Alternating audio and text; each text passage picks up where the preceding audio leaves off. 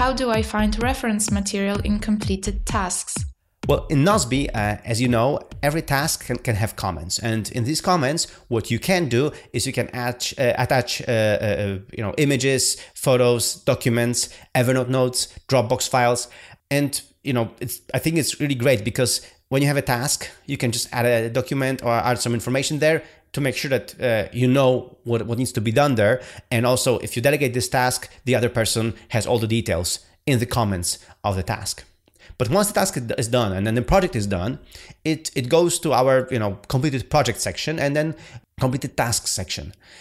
But it stays there forever. We don't remove this data. We don't delete old tasks or old attachments. So we keep it all. I mean, at this point in 2016, storage space is not that expensive. We can afford this, and because you're paying customers, we can afford it because we're being sponsored by you, we are being paid by you. So we make sure that we have the best storage facility there, and we use AWS storage for your attachments, and it's all encrypted. So all your attachments are encrypted.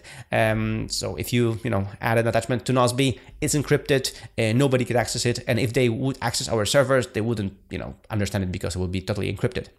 And the encryption keys are on the different servers. So we make sure that your attachments that you attach to Nozbe are very safe and are just for you only.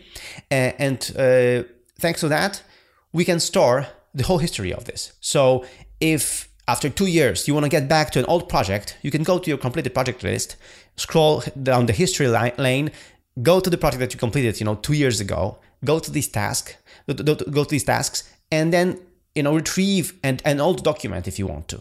So we take care of that to make sure that you have the whole history in Nozbe and that you don't have to save it somewhere else. You have it in Nozbe, and as long as you're a paying customer, this is there, and as long as you have your account open, you haven't canceled your account, it's there, it's stored, and all this information is there in Nozbe. So it's like a web archive. It's like going down the time capsule back in time. You can go to any project that you completed, any task you completed, and you will see the whole history, everything what happened there, and retrieve everything what was there. So this is really easy in Nozbe. We make sure that it just works. And of course, if you attached an Evernote note or a Dropbox file, we cannot guarantee it's going to be there because actually you stored the Dropbox file or Evernote note in an external system. So as long as it's there, it will link to it as well. But if you just drag your document to Nozbe or attach it to Nozbe directly, we keep it there, we control it, we store it in an encrypted way, and we make sure that you can retrieve it anytime.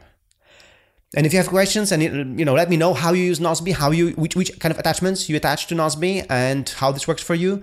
And if you want us to support some new attachments, some other systems, let me know also in the comments. I'll be happy to respond. Thank you.